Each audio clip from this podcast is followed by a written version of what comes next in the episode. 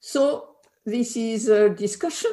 It is uh, wide open. So anybody want to bring something, ask something directly in the video or through the chat.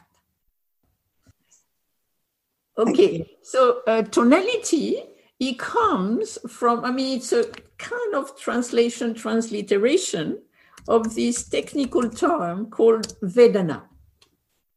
And so uh, if you uh, study mindfulness, then uh, you see that you have the what's called the text, the Satipatthana Sutta, and in it you have the four foundation of mindfulness. So you have mindfulness of the body, include the breath. Then you have mindfulness of Vedana or feeling tones. I'll write it. I had a friend for a long time. She thought I was saying feeling tune. It's not tune, it's tones.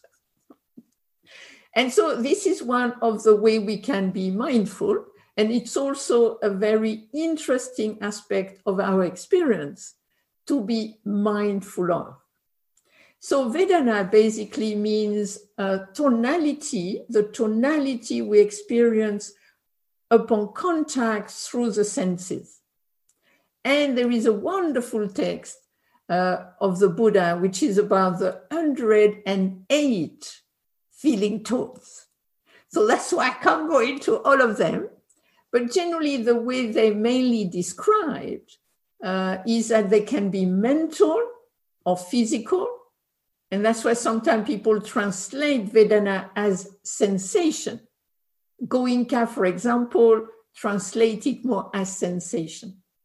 Then there is three main aspects of tonality is pleasant, unpleasant, and neither pleasant nor unpleasant. So in a way, if you look at ups and down, basically ups and down is a little bit talking about tonality.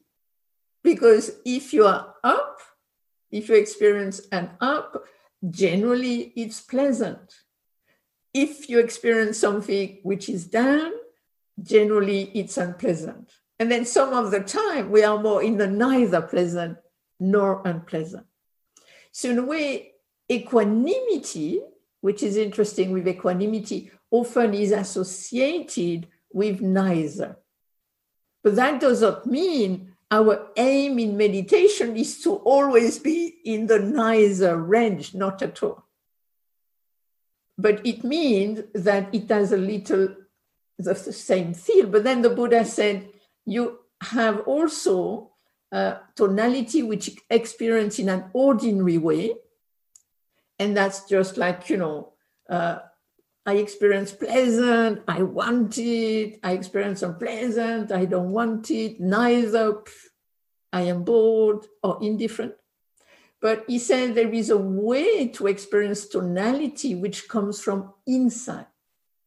And then the neither will be experienced very differently. You know, it can be experienced as calm, as peaceful, as being stable, being balanced, for example. So that's in a kind of a nutshell. Okay. As soon as I sit down with the intention of practicing equanimity, I am beset by my inner critic and all my unequanimous thought and action. How to work with this back to the body and metal. So, which metal I was we were talking about was gold. That's an easy answer to Emo. So this, this is what uh, carry. This is really what I think is so important that we do not use the qualities as a mean to judge ourselves. This is really so important. You know, like if you focus on the quality, but then in a way you think, oh, I am not equanimous enough, I'm not kind enough, I'm not this enough, I am not that enough. Then in a way you could say is defeat uh, the purpose. So the idea really is to, to kind of see it as an ability we have, but we don't have that capacity all the time to the same degree.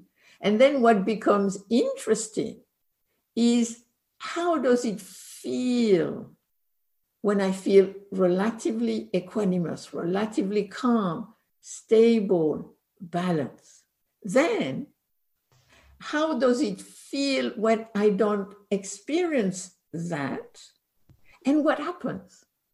Because, in a way, this is what we kind of trying to uh, investigate with equanimity is look at conditions and to see at times it will be actually nearly natural to be calm and you'll surprise yourself.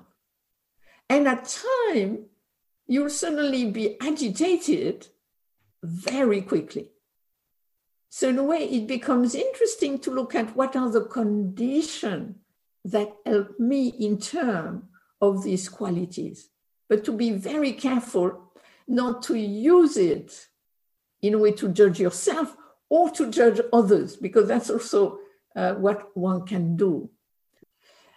You see, this is what I mean by creatively engaging. When it is it good to be outspoken? When might it not be helpful to be outspoken?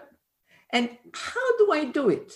And then it's interesting because if we are reactive, then sometimes it can be a little aggressive, but sometimes it could be urgent.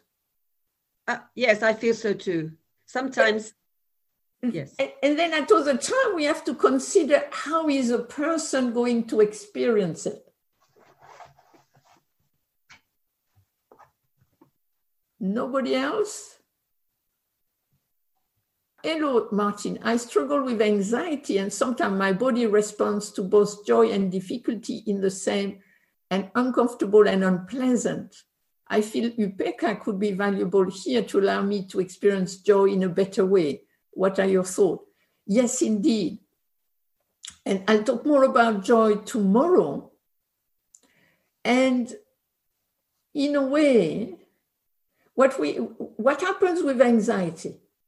Generally with anxiety, it means the person, for whatever reason in the past, possibly trauma or any other reason, that the person often is a little, maybe more sensitive.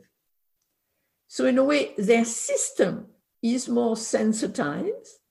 And also, possibly, if we're anxious, is because, in a way, there is a little fear.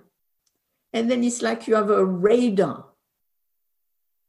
then if you're a little more sensitive, then when something happens, that it be up or that it be down, it's going to raise a little the level of sensitivity. And when one is anxious, in a way, the level of sensitivity generally feels like agitation.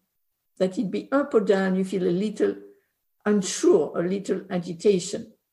Also, you could nearly say if you're too aware of impermanence in terms of the up, it's okay now, but it could go very soon. So in a way, the up can be appreciated because you're already worried it's going to stop very quickly. So in a way, it's kind of like the fear gets transmitted to also the pleasant. And so I think there, I would say mindfulness can be really helpful uh, because then mindfulness can, in a way, equanimity, calming, stabilizing, balancing can then level a little the sensitivity. So you can still experience something, but there can be a little less of that agitated, little fearful things coming with it. So I would say, yes, it could be helpful. You have to, to try it out for yourself. Then Okay. Ah, uh, there is Upeka in the Brahma Vihara, there is Upeka in the seventh factor of awakening.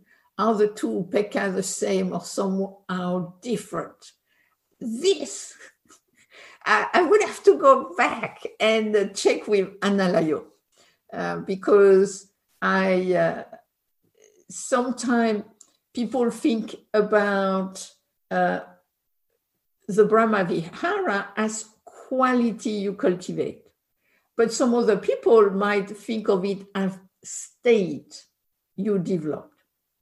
And then, in terms of the factor of awakening, then generally again, is it a cultivation when often the seven factor of awakening can also be understood as a result of the practice. So often it's kind of a little the question is it the cultivation of something or is it the effect of something? And then is it a little different? And then with the upeka, you could think of it more as anchoring, stabilizing, balancing, and then the effect, experiencing calm, experiencing spaciousness, experiencing clarity. But I would have to look uh, into the text to see is it exactly the same word? And if it's the same word, it could mean the same thing, or they could look at the two aspects of development and effect. And then different traditions seems to look at it a little differently, so that I cannot totally answer. Uh, I heard a helpful set of questions to ask oneself before speaking. Is it true? Is it kind? Is it necessarily? Very helpful. Thank you, Fernile.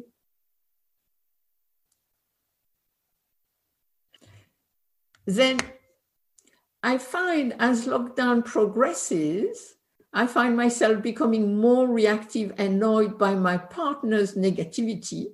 I am aware I'm reacting. How do I start to creatively engage rather than be immediately reactive, annoyed?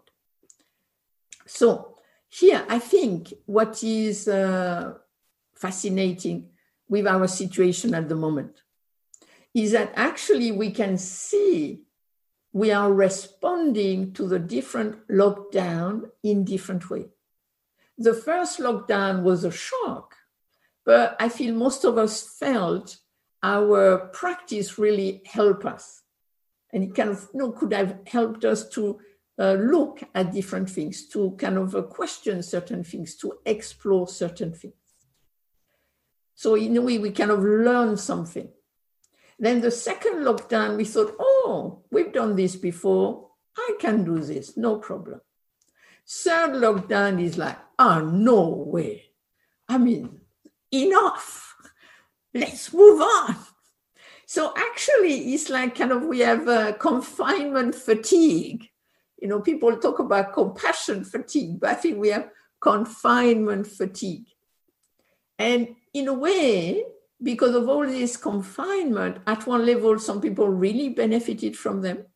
But a lot of people feel really, in a way, uh, unfed because people feel really nourished by the presence, physical presence of others and art and different things. So, in a way, we are little, some of us impoverished. So, which means that our reserve are a little down, our sensitivity could be up, and our patient a little down. So, in terms of the partner, negativity, the first thing to be careful is not to say, it's not so bad, I am fine, or whatever it is. Because if they are in a bad mood, they are in a bad mood.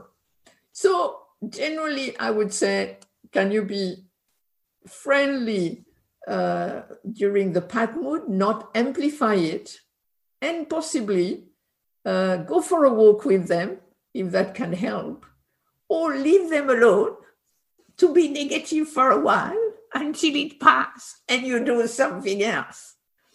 So in a way, it's kind of to see again, are they like this all the time or is it just certain time? I also would say kind of try not to watch too much of the news or possibly don't watch the news together because that sometimes can get people going. So really, in a way, creatively engaging is kind of like, how can you help yourself? So that's really taking care of yourself. And then if you can help the other person or kind of be find a way to be with it which can be helpful for both of you.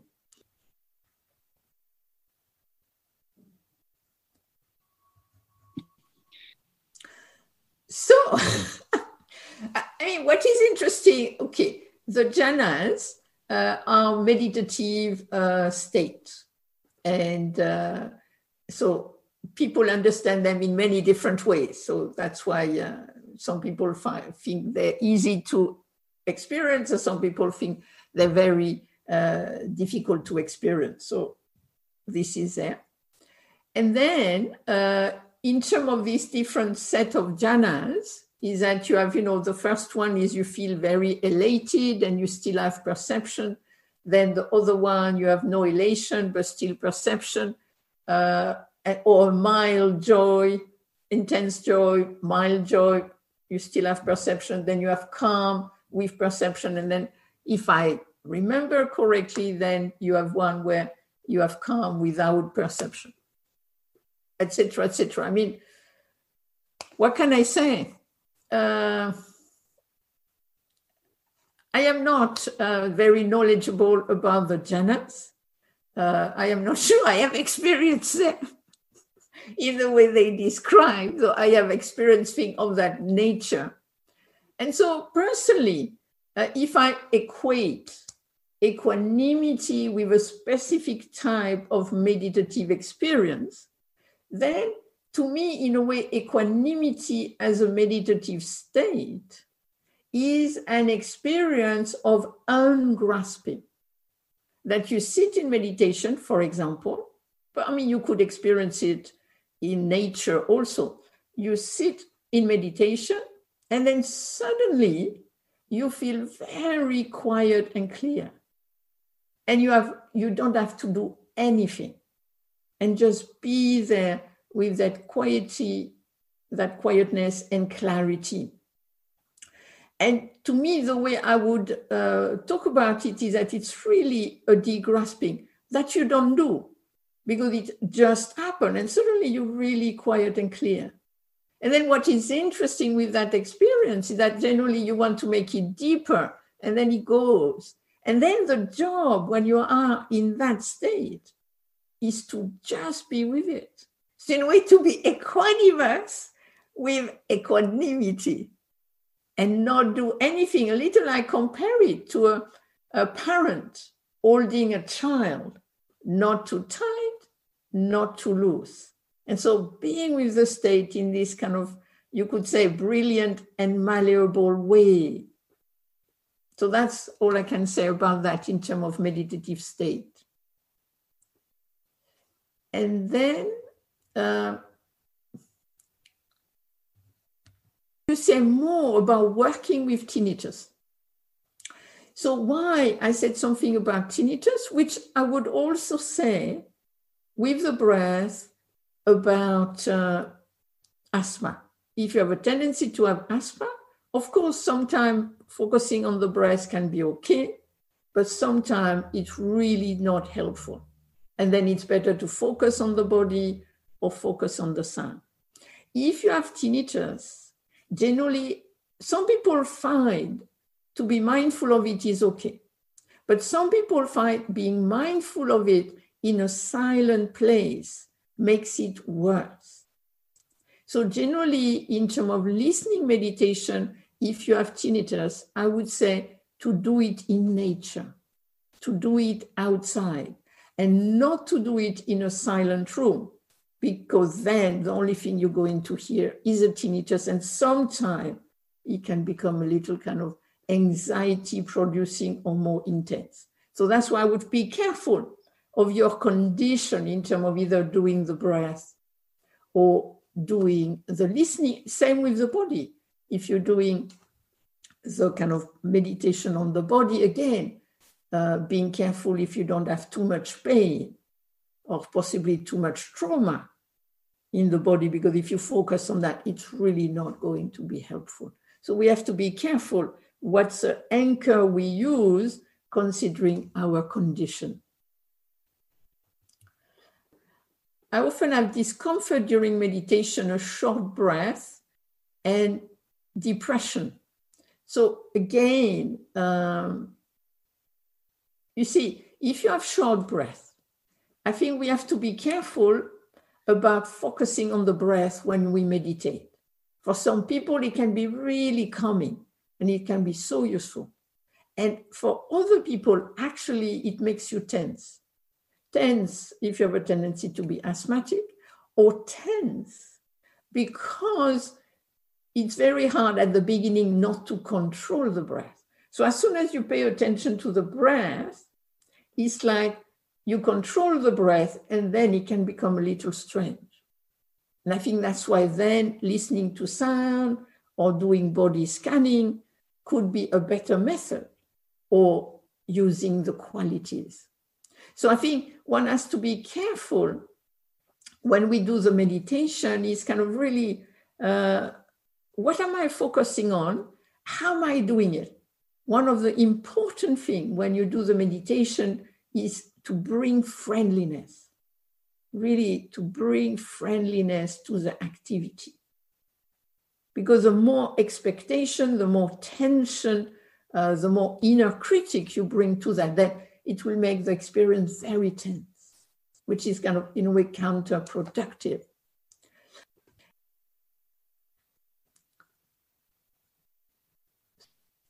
Uh, so that's a good question. And the thing is how tense it makes you. So if, is it disturbing or not? So there is a fact of the anchor, which might not be helpful. That's a thing to kind of check. That I think is important to check. Because then, you know, time to time you might do the breath and have no problem.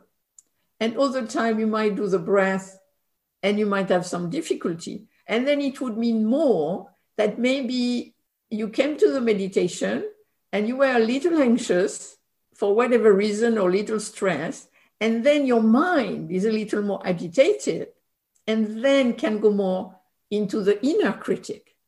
And then, just, oh, just to see. I think what is important in terms of thought or emotional sensation, but we're looking at thought right now, is the fact that we're not trying to stop the thought, but actually thoughts are information. So it's as important, I would say, to be anchoring in whatever help us, and also to be aware. What am I thinking? What is it that distract me? What is it that disturb me?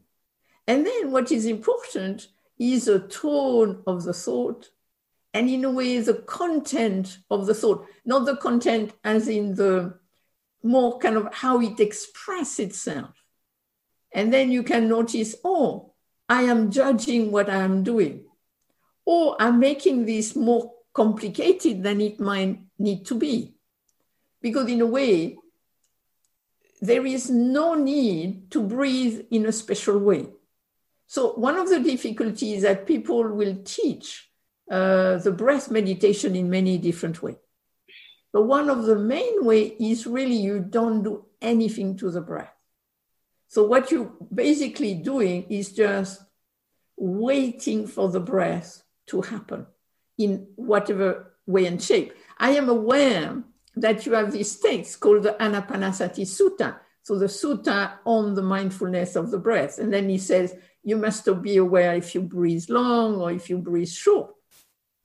Personally, unless I am in daily life and agitated, I have no idea if my breath is long or short when I sit. I just, I have no idea. So I don't know if some people, if they do it, they can really be aware of that. But me, I just sit. And what interests me is more the sensation I experience in the nose. The air coming a little cooler, coming out a little warmer. And is it long or short? I have no idea. so I think one has to be careful also what one is able to be aware of in terms of the breath and what does it mean. So when we're looking, oh, am I expecting that my breath should be long?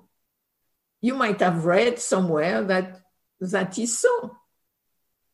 So in a way, then again, then it's kind of the different instruction one might be hearing about. and then one can check with someone. Okay. Okay, so uh, our time is up. Thank you very much for uh, uh, joining us and uh, staying with us. So